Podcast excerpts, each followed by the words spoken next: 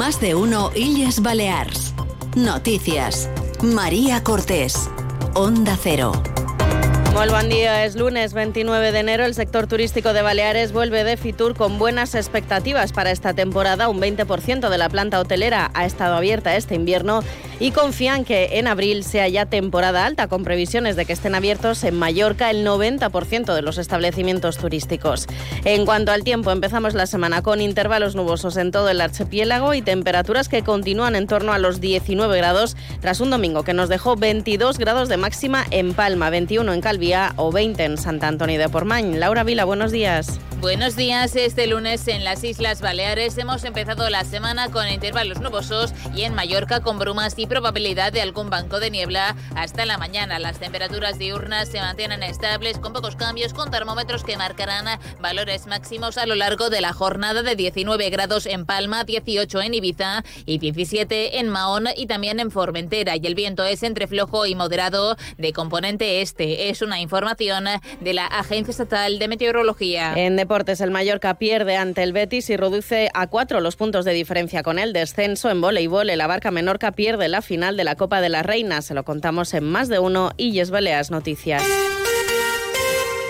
Fitur ha cerrado sus puertas con buenas previsiones para esta temporada turística en Baleares, temporada que los hoteleros prevén arrancar a pleno rendimiento en el mes de abril con un 90% de la planta hotelera abierta, al menos en el caso de Mallorca, mientras que en el caso de Menorca e Ibiza muchos establecimientos van a adelantar su apertura al mes de febrero para conseguir una temporada de nueve meses. La feria turística ha servido también para conocer los objetivos de las principales instituciones de Baleares. Es el caso del Gobierno que quiere mejorar la gestión del destino y los flujos turísticos. Así lo ha asegurado este fin de semana la presidenta balear, Marga Proens, en, la, en el programa Gente Viajera que se ha emitido en directo desde la Feria Internacional de Turismo de Madrid. Proens apela a las nuevas tecnologías para recopilar datos turísticos que nos permitan mejorar la experiencia de los que nos visitan y también la convivencia con los residentes. Para mejorar esta convivencia de turismo eh, residente, que es básica para, para nosotros, tenemos que ser capaces de gestionar mejor pues algunas externalidades negativas que pueda tener el sector turístico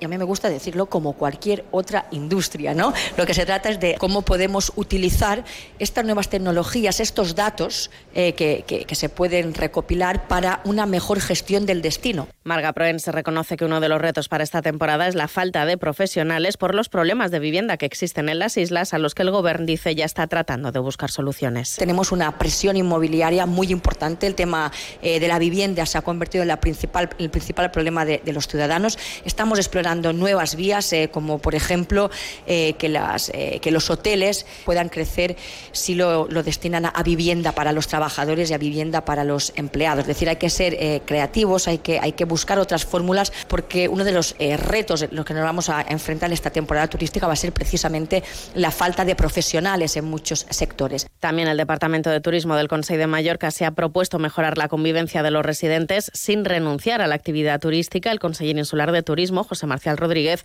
quiere que la isla sea un lugar maravilloso para vivir y para visitar y que los mallorquines puedan trasladar su felicidad a los viajeros. Son declaraciones este fin de semana también en el programa Gente Viajera. El planteamiento que tenemos, sabemos que es un planteamiento difícil, encontrar el equilibrio entre la convivencia eh, del residente temporal y del residente eh, permanente no es fácil.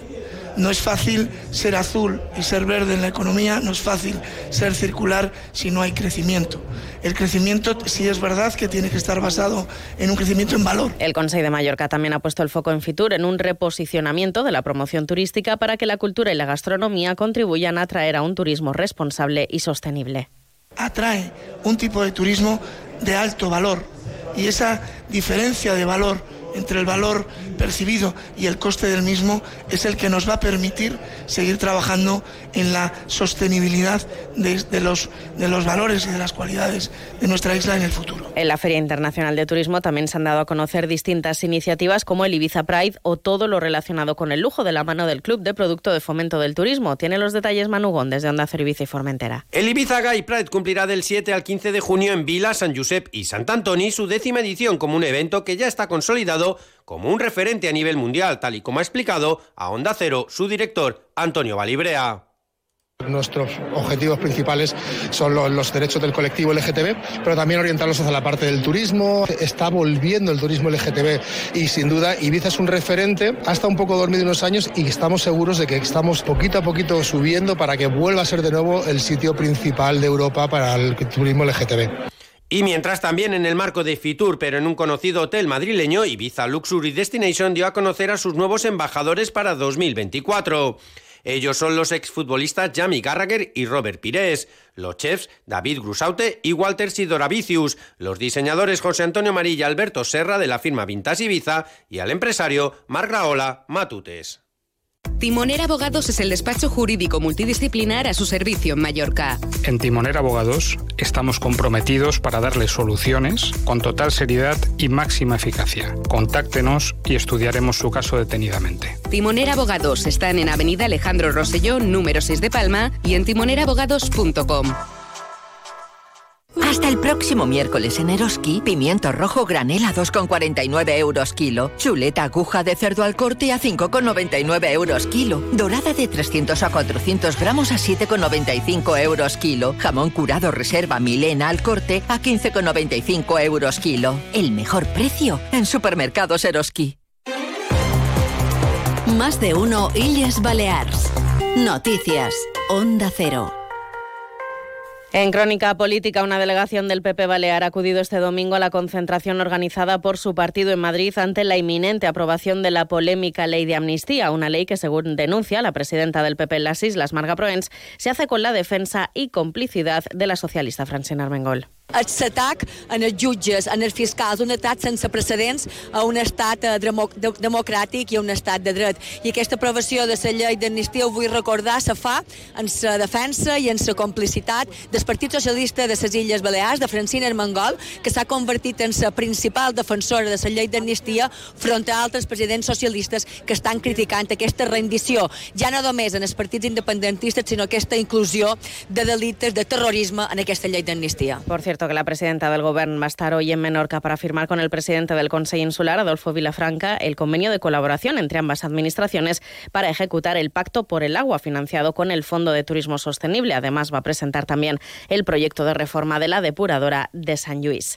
En sucesos, el fin de semana nos ha dejado la muerte de un hombre en Ibiza. Fue localizado sin vida este domingo tras dos días desaparecido. Fue visto por última vez el viernes conduciendo su coche en Santa Eularia. Sepan también que tres mujeres han resultado heridas este domingo en un accidente de tráfico en Manacor.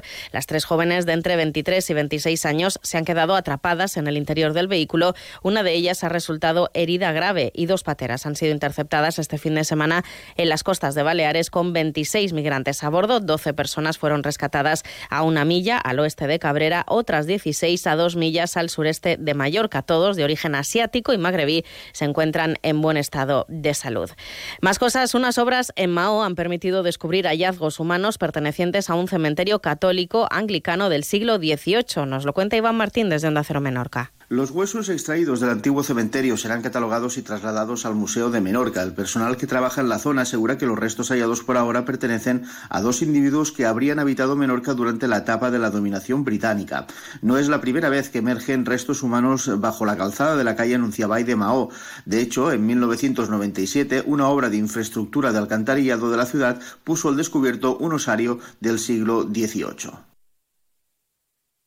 Llegamos así a las 7 y 29 minutos. Momento ya de destacar lo más destacado de la información deportiva de este fin de semana. Paco Muñoz, buenos días. Buenos días. En primera división, el Mallorca pierde 0-1 ante el Betis y reduce su distancia a cuatro puntos con el descenso. En primera federación, victoria de la U de Ibiza 0-1 en el campo del Intercity. Empató en casa 0 el Baleares ante el Atlético Sanluqueño. En segunda federación, empate en casa del Formentera. Victorias de András y Peña Deportiva Santulalia. Derrota de la Peña Independiente. En baloncesto, Liga Le Plata. Victorias de San Antonio de Pormain y Vázquez Mallorca. Derrota en Somoza del Fitwi Palma. Finalizó la challenge ciclista Mallorca con la victoria de Pelayo Sánchez en el trofeo Poyensa Andrach y en eh, voleibol femenino en la Copa de la Reina derrota en la final de la Barca Menorca ante el Gran Canaria. Así llegamos a las siete y media de la mañana. Continúen en compañía de más de uno en Onda Cero con Carlos Alsina. Pasen una feliz mañana de lunes.